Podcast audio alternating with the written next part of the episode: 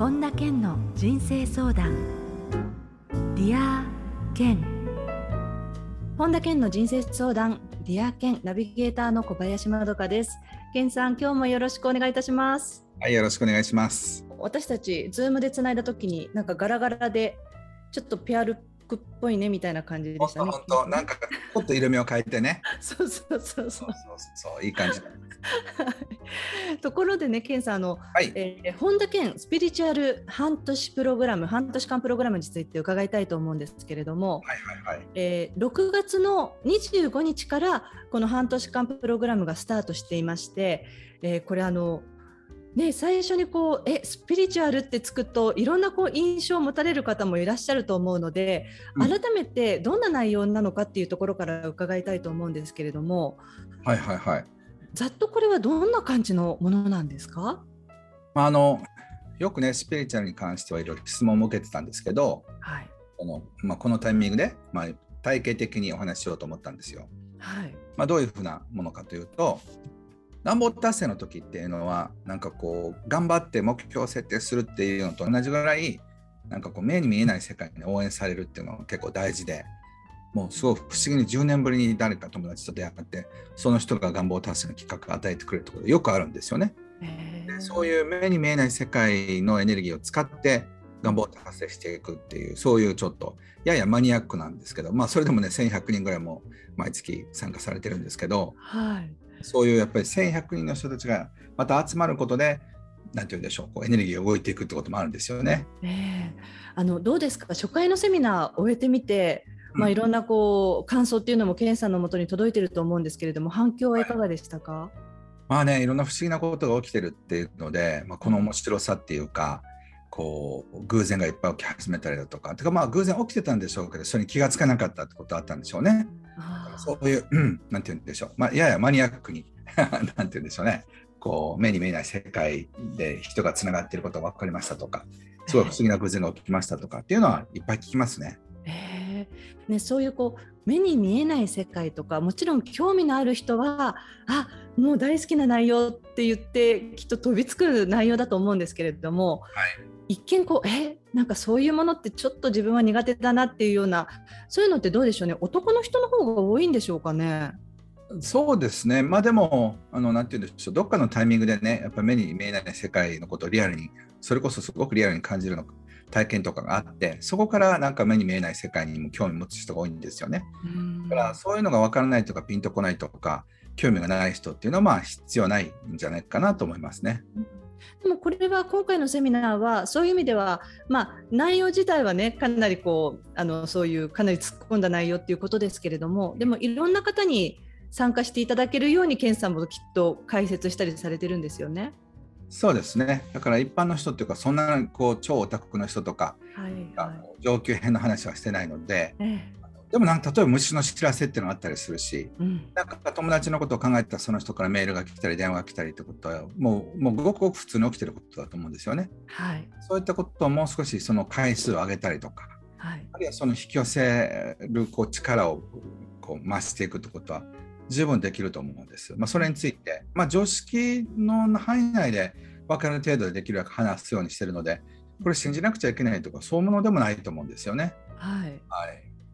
ね、ということであの今のお話を聞いてあちょっと参加したいっていう方は、えー、次回は8月の27日の土曜日ということで、はい、えー、まあ、来月になるんですけれども、えー、本田健流スピリチュアル願望達成法というタイトルでセミナー開催されます。はい、あのこれ1回だけでも参加することはできますのであちょっとまずこの回だけでも参加してみたいなっていう方は、えー、公式ホームページ、本田健公式ホームページご覧になってみてください。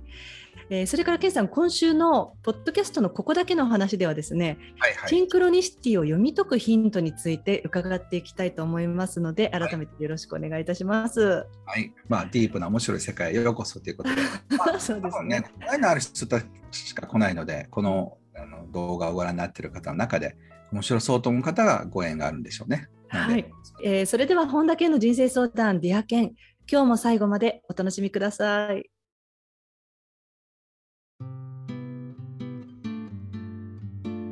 本田健の人生相談Dear Ken。続いては人生相談のコーナーです。このコーナーではリスナーの方からいただいた質問に、ケンさんに立体話法でお答えしていただいています。まずはラジオネームまるちゃんから、ケンさん、こんにちは。こんにちは。夫がお金に細かい人で、クレジットカードの明細を見ては、これは何のお金なのかとよく聞かれてうんざりしています。無駄遣いしているわけでもないのに、毎月何にお金を使ったのか聞いてくるのでイライラします。人は変えられないとよく聞きますが、主人のお金に細かなパターンを変えてほしいです。変えてほしいんですって。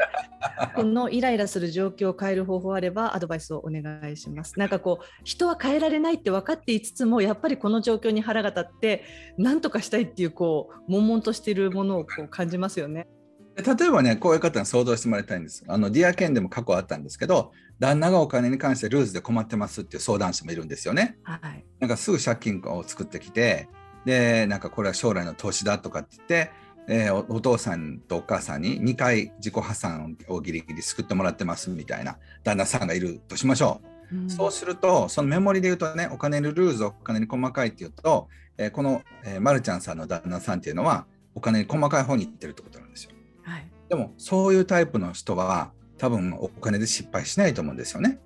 あそうですねだからお金で失敗しないっていうのはこの方が細かいからのおかげで、うん、だからああ面倒くさいけど旦那が細かくてよかったと思うのか面倒くさいと思って離婚したら次の旦那がめっちゃルーズでいい加減ですごくお金に困ったとしますよね。はい、そしたらああなんて前の旦那の方が良かったんだと思うかもしれませんよね。まあねそうやってこう相対的に比較すると確かにそうですよね。そうそうでそう思うとね細かい人は確かに面倒くさいんだけど、はい、この人がかっちりやってくれてるおかげでその自分が路頭に迷わなくて済むっていうかお金に対して困らなくてするわけだから、うん、その細かいこと言われる言われるほど愛が深まることもできますよね。まあ愛が深まるね感謝になってっていうことですよね。そうそうだって逆のパターン考えてくださいよ。どんだけ言ってもこうなんかレシートなくしたりなんかよくわかんない一不明金が3万円とか10万円とかあったとかする人たちも多いわけですよ。そうですね。うん、そんないい加減な人たちがいっぱいいるので、まあ、まあ例えば女性関係と一緒ですよね。うん、女性関係とかが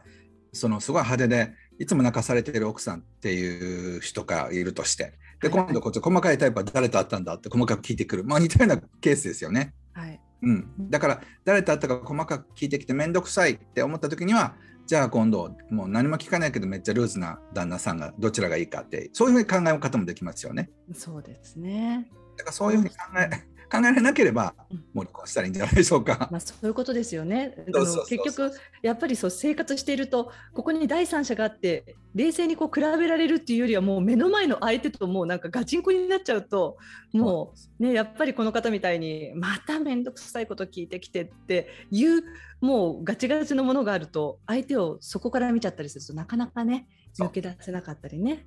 いやそれでねもうそこで本当にありがたいっていうふうになったら彼もあんまりもう大丈夫だと思うかもしれないし、だから面倒くさそうにするからチェックしなくちゃいけないんだって気持ちになったりもするんですよね。はいまあこういう方はいろんなケースでそれこそお金だけじゃなくて先ほどのそういう異性関係の問題でもそうですけれどね。そうなんですよ。ありますよね。理想ってなかなか難しいんですよね。うん、本当そうですね。どっちかに偏ると思います普通は。うん。はい、えー、質問ありがとうございました。はい、問でした。えー、続いてラジオネーム心さんです。健さんこんにちは。こんにちは。私は社会に出てまだ数年で親と離れて暮らしていて個人的な事情で極力親と関わりたくないので自分の生活の管理や奨学金返済などの面はしっかりしたりとしていますただ所得が低いこともあり結局携帯の通話代などは親に支払ってもらっています親に頼りたくないのもあってこの現状がとても嫌なのですが今の状況ではまだ親に頼らないと金銭的にしんどい状況です、えー、別に親から頼るなと言われているわけではないのですが精神面と経済面でもっと自立をしたいです、えー、何か方法はありますでしょうか？これはねこの心さんのあの話を聞いて思い出したんですけどもうだいぶ前の話なんですけど僕の友達のね、はい、息子さんがあの小さな幼稚園かこう年長さんぐらいの時にリュックに下着を詰めてねでそしてガラガラみたいななんかアンパンマンのガラガラ引いてどっか行こうとしてたんですって。はい、そしてねお母さんが「どうしたの？あんたどこに行くの?」って言ったらもう親から自立することにしたみたいなことを言うんですって自分でこれから生きていくことにしたとかっていうそうなんですよ。自立って言葉は多分知らないからこれから自分で一人で生きていくってなんか言ったんですって。でお父さんとお母さんが喧嘩するからこのうちにはいたくないとかって言ってすごいこのまだ小さい4歳か5歳か6歳ぐらいかなのですごい自立してる子がいたんですよね。はい、でそれは気持ちは分かりますよね、うんうん、自立したいっていうのは。はい、でもまだ物理的に無理ってこともあるんですよ。はい、だから僕はその気持ちはあっぱれっていうか素晴らしいっていうふうに心さんに対しては言いたいと思います。うん、うん、でもね6歳の子は自立できないように22歳ではまだ自立できないかったとしたら、うん、今はそのいずれ自立するけど今は感謝とともにその何て言うんでしょうサポートを受け取るってこともできますよね。だって実際本当にサポートが受けられない人だって世の中にはいるわけですもんね。そうそうでねまあ言ってみればそのなんか自分で自活する前はもう学費からもう食費から全部払ってもらったわけだから、はい、だからなんか22年か23年かってあんまり違わないんじゃないでしょうか。うん、だから今までも恩を受けてるわけだから、うん、プラスねもう少し受けたって、まあ、それはそれとしてちゃんと受け取るっていうのが一つ、はい、でもう一つは本気で自立したいんだったらもっと稼ぎましょう、うん。ね、本当にそれをやりたいんだったらそれをモチベーションにしてやってほしいですよね。そうですねそこそこからのよしっていうエネルギーの源にすることは可能ですもんねだってそうそうそうそう出してって、うん、そうやって考えたらその自分が本当にやりたいことをやっていくってそしてそれで結果を出していくってでもうそれこそ親にお金を返すぐらいのつもりでやっていただいたらかっこいいと僕は思いますけどね。ねはい、えー、心さん質問ありがとうございました。はい、ありがとうございました。えー、続いてラジオネームかおりさんからです。けさんこんにちは。こんにちは。やりたいことはとにかく口に出すこととかアピールすることも大事とよく聞きますし大事なことだと思うのですが今言うことでもないのかなとかあしつこく思われないかななど変な気遣いをしてしまいます。そんなことを思っているといつまでも行動に移せないのは分かっているのですがつい他人がどう思うかをすごく気にしてしまいます。どうしたら他人の反応を気にせずに自分のことをアピールできるようになるでしょうか？でもこれ分かりません、ケンさん、こういう気持ちって。うんうん、だいぶ薄れてますけどね。僕はね、もうそういう、はい。はい、そういうのから卒業してもう30年ぐらい経ってますから、はい、あのまあ、理解できないことはないんですけど。はいはい、逆に言うと口に出したことによって周りの人たちにサポートされるメリットの方を知ってるから。あそっか、うん、でもねあの理解はもちろんできますよ。うん、なんかここでその言ったことによってもちろん言葉に出すのは大事だけれどなんかこの場ですごくガツガツしてるように聞こえるんじゃないかなとかそんなに自己アピールしてどうするのって思われたら嫌だなっていうようなその人からの目っていうのはでも誰しもあると思うんですよね。ありますあります。だから、えー、そのそれに対してあの自意識が過剰になってるってことですよね。ああそういうところに関して。そうそうそう。例えば年齢的なものもあるんですよ。例えば僕は50代の後半に今入り始めててもうなんか人の目がだいぶ気にならなくなってきた。まあいいのか悪いのか分かりませんけど、そういった意味で自分は自分、他人は他人っていう境界線があの年齢とともに結構できていくんですよね。そのケンさんが思うあずいぶんそういう境界線なんかできてきてるなって思ったのは振り返ってみて大体いくつぐらいこれはね、本当に個人差あると思います。僕は比較的20代でそれをあのクリアした方ですけど、例えば女性の場合だったら、おばあさんと言われる年代ぐらいからだんだん境界線が なんか薄れていくんですよ。だから、もうなんて言うんでしょう、30後半から40代ぐらいに入ってきたら、まあ、体型的にもね、ホルモンのバランスとかも考えて、もう多少太ったってもういいやとかっていう、そういう、もう女性としての見出しに気にならなくなる年齢までいったら、意外ともうそこからもう、ジャージでいいやみたいなお化粧なくていいやすっぴんでいいやみたいになったりとか例えばするっていう年齢があったとしたら、ええ、その年齢まではどっか気にしてたはずなんですその人も。はい、で途中でその人の中で起きたことっていうのは気にすることで毎日お化粧したりとか身だしを整めたりする労力と、人に見られてどう思われるのかっていうのが均衡してたから綺麗にしてたわけですよね小綺麗に。でも、はい、その人にどう見られたらいいのかっていうエネルギーと自分が小綺麗にするお化粧とかこうなんか病院に行ったりだとかするお金と労力のコストが見合わなくなった瞬間にもうどうでもいいやってなるんですよ。なんかあれですよねだからそれってでもある意味もう何でもいいしっていうところのラインに行っちゃう前の、うん、それでもそのあの意識過剰な部分をなくしでもその全部何でもいいやの間にいたいですよねでも。そうそうそうそうなんですよだから自分でね例えば気にしないこともあるはず例えば爪の長さって僕すごい気にするから結構ね綺麗に綺麗に2日に1回切ってお手入れしてるんですよ。めちゃめちゃ綺麗なの男性にして珍しいと思うんですけどね。だからその女性でも爪はマニキュアとかで毎日毎日やるような人もいれば全くほったらかしの人もいると思うんですよね。はい、だから自分のどの分野に対してそれがあるかどうか。例えばお肌ののりどう Zoom で見えるかどうか写真とかこの間も久しぶりにパーティー行ったらどなたかのフェイスブックで見たら僕はすごく口紅になっててすごく細くなってて可愛くなってたんですよね。つまり全体に加工されてたってことですね。僕の顔見たらその人がどれだけ持ってるかが分かる。例えばそんなにこうだから僕も別に太ったって痩せたって気にならないんですけどでもその方は気になるわけですよ。はいはい、だからその気になるコストがどれだけかっていうので今はまだ周りに変に思われたくないっていう強いわけだから、うん、だから周りに気にならないぐらい自分がやりたいことの方が上がってこないと、やっぱり気になる方が大きいってことですよね。うん。だからいやちょっと遠回りしましたけど、うん、本当にやりたいことのエネルギーとか情熱が高まれば、うん、人の目なんかどうでもよくなるんですよ。あそうか。じゃああのさっきのねあの年齢がもう超えちゃってどうでもいいやじゃなくて本当にそこにもう気持ちがわって溢れるようなものだとしたらあの別に人生何でもいいということではなく人の目とかが気にならなくなる自分のやりたい方に集中できるっていうことですか？そうそうそう。だから 自分が本当にやりたいことの情熱が高まってくれば、うん、こっちとこう逆転するとこまで自分のやりたいことが高まってこないといけないわけで、まあ、それがないのが一番の問題なんですよね。はい、あってことは健さんそれこそもう30年ぐらい前にだんだんそういうね、うん、周りの目とかそういうなんか部分があの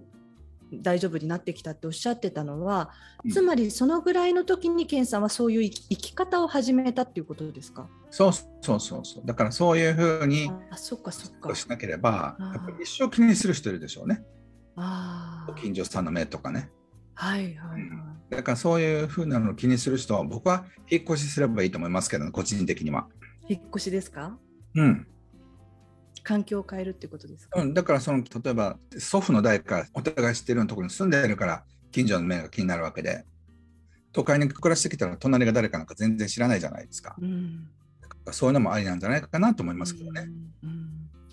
まあでもこう分かりますよね。こういう感じの気持ちが出るっていうのも理解できますよね。そうそう。だからその気持ちは悪いわけじゃないけどだからそれに邪魔されて好きで楽しいことができないコストとどちらが高いかっていうふうに考えたらどうでしょうか？そうですね。はい、えー、質問ありがとうございました。えー、続いてラジオネームヒデさんからです。ケンさん、はい、こんにちは。はい、こんにちは。えー、私は30代前半の会社員です。私にはこれまでの経験をもとに仕事やメンタルの考え方についてオンライン書籍を出版したいと考えています。うんしかし、読んだ方が満足できる内容になるのか自信がありません。オンライン書籍を出版するにあたり、一つだけこれは大事ということがあったらアドバイスいただけないでしょうか。これ結構でも一つに絞るの難しいなんじゃないですか、ね、そうですね。3時間ぐらい喋っちゃいますけど、まあ、一言で言うとね、自分が本当に書きたいことを書いたらどうでしょうか。これだけは伝えたいってことですよね。はい。それは多少どちらかって言ってもそれが一番エネルギーが出てくるんですよね。うんでもまあ魚飯ってすごく厳しくてそのありきたりのことを言ってたら誰も読んでくれないんですよ。はい、例えばすごくやっぱり感謝が大事人間関係が大事これ誰でも言ってますからだからそれだと本にならないんですよね。うん、だからご自身の思ったことをまとめるのは全然素晴らしいと思うんですけどまだ30代の前半で多くの人たちが読みたいと思うものが書けるかどうかっていうのはちょっと分かりませんよね。うん、読んだ方が満足できる内容になる場合もあるしならない場合もあると思うんですよ。うん例えば40代の人なんだってこの人青いなと思うかもしれないしでも20代の人にとってみたらすっごいこの人感動とかって思う可能性もありますよね。うん、だってどんな文豪だって若い時はあったわけですもんね検査だってそうですけどね。そうなんですだから全員を満足させることはできないから、うん、これを読んで満足する人っていうのは一定数必ずいると思います。はい、だからそういった人向けに書けばいいんじゃないでしょうか。はい、じゃあまずそのあのね、ヒデさんがおっしゃる一つだけこれだけはっていうことがあるとすれば健さんおっしゃるように本当に自分がもうあの情熱が傾けられるものを書くっていうことですね。そうですね。はい。えー、ということで、えー、質問ご紹介しました。以上、人生相談のコーナーでした。ケンさんありがとうございました。ありがとうございました。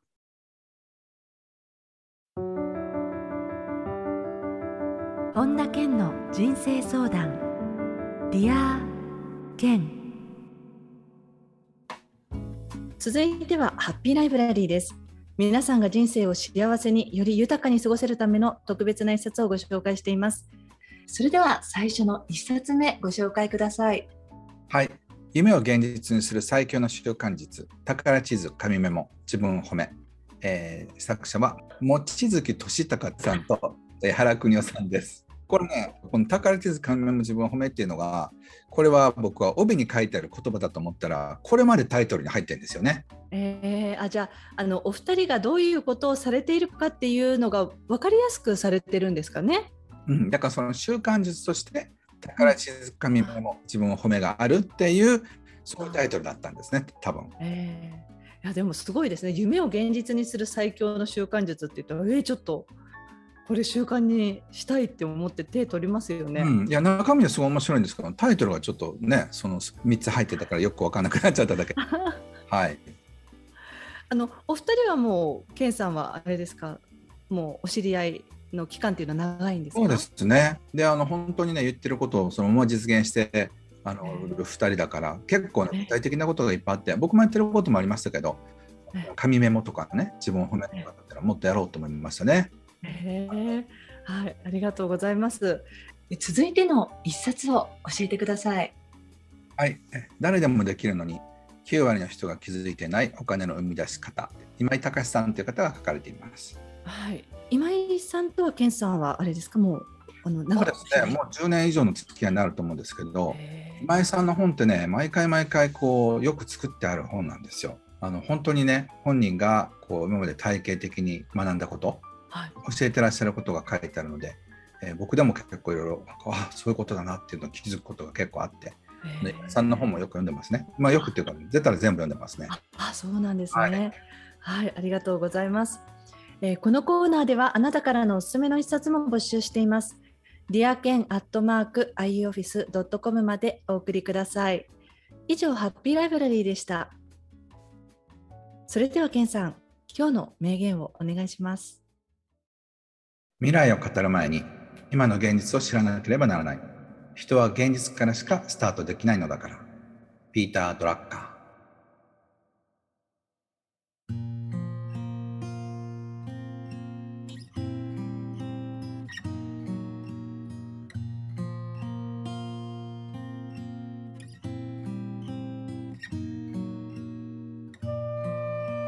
本田健の人生相談、リア健いかがでしたでしょうか？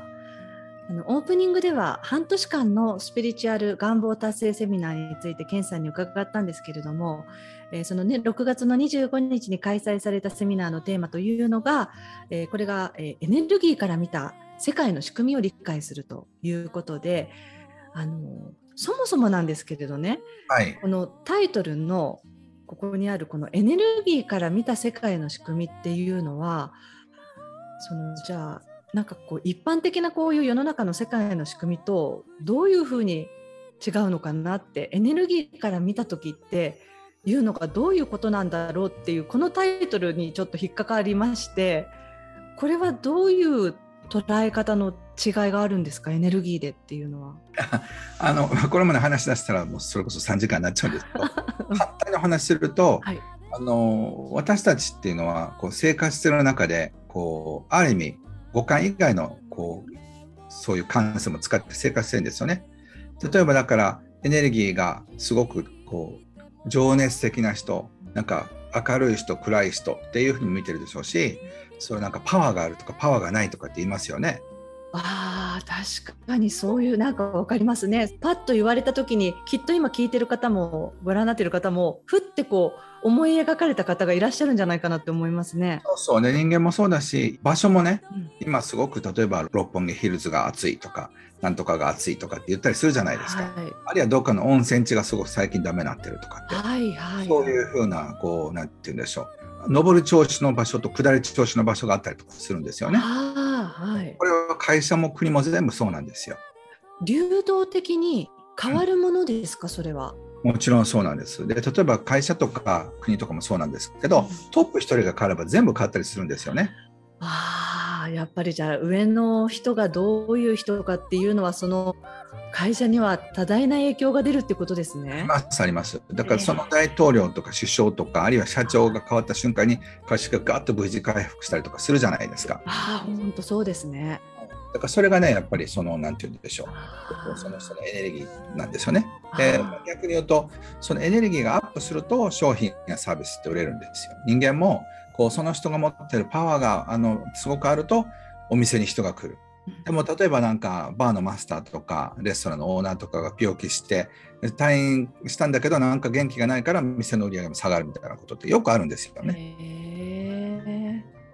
そういうことで自分のエネルギーをどれだけこう楽しくてパワフルなものにアップしておくのかっていうのが結構大事なんですよ。えー、そう今の検査のお話を伺って私昔物件を新たに見に行こうと思って住むエリアをこうある程度絞って、うん、でそのまあ A という駅とそのすぐ隣の B という駅の近くをそれぞれ見た時に本当にこのたった隣の駅なのに全然それぞれのこう場所から受ける印象っていうのが違ったんですよ。なんかここだと気分が上がりそうだな。逆にこっちの B 駅になると、うん、なんかちょっと生活が落ちていきそうだなっていう感覚がしたのってそういう感じのことですか？そうなんです。で例えばその野菜とかそういうのもエネルギーがこうなんかすごい新鮮な感じとかちょっと どちらかというと悪くなってるみたいなのわざわざね匂いが嗅がなくてもなんとなく見た瞬間に分かったりするものなんですよ。そういうもので、まあ、人間もそうだから全く全てはそうなんですけど家もそうだしでそういう全く今まで意識してなかったエネルギーの世界から見てくると、うん、エネルギーが全てを決めているってことが分かると思うんですよね。そしてそれが先ほど健さんおっしゃったように例えばどの人がその国のトップになるかとか、っていうことでまた全然流れが変わってくるっていうことで、うん、そういう観点から健さんがこの時には解説をされたわけですね。そうですまあ、一番はその自分のエネルギーをどれだけ上げるのかってことなんですよね。へ今度の人たちは調子に乗るなって言われて生活って小さい頃ね、あると思うんですけど本当はやらなくちゃいけないのは自分を調子に乗らせないとダメなんですよ。そっか、うん、でもそれをあの多くの人たちはやらないから、うん、だから自分を調子に乗らせることからやりましょうっていうそういうのがまあテーマなんです。へえー、いやもう今の検査の話だけでもちょっと見たいっていうふうになると思うんですけどあのこれはですねあのこのセミナー後日視聴できるようにということでなっていますので、はい、あのね、ぜひ本田健公式ホームページをご覧になっていただければと思います。はい、えー、ということで本田健オンラインサロンでは毎月980円でサロンメンバーのみが視聴できる健さんのオンラインセミナーやまた特別ゲストとの対談などいろいろなコンテンツを配信しています。今年の1月から毎月100円で600回以上のこのディアケンのバックナンバーが聞き放題のディアケンプレミアムが配信スタートしています。これはポッドキャストの方でスタートしています。そして、 Voicy では毎朝無料配信中の本田健の1分間コーチング。さらに、本田健書店や最新情報に関しては、本田健公式ホームページや LINE アットで配信していますので、ぜひご確認ください。ということで、健さん、今日も内容の濃いお話ありがとうございました。ありがとうございました。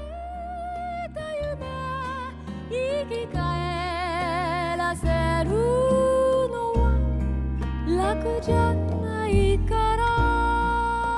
ここでお知らせです。8月20日土曜日。スピリチュアルパワーを自由に使うための7つの秘密が開催されます。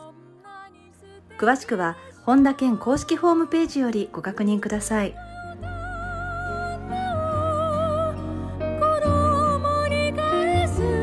本田健の人生相談 Dear Ken。この番組は提供アイウエオフィス。プロデュースキクタス早川洋平。制作ワルツ高知博桐原哲人。ナビゲーター小林まどかでお送りしました。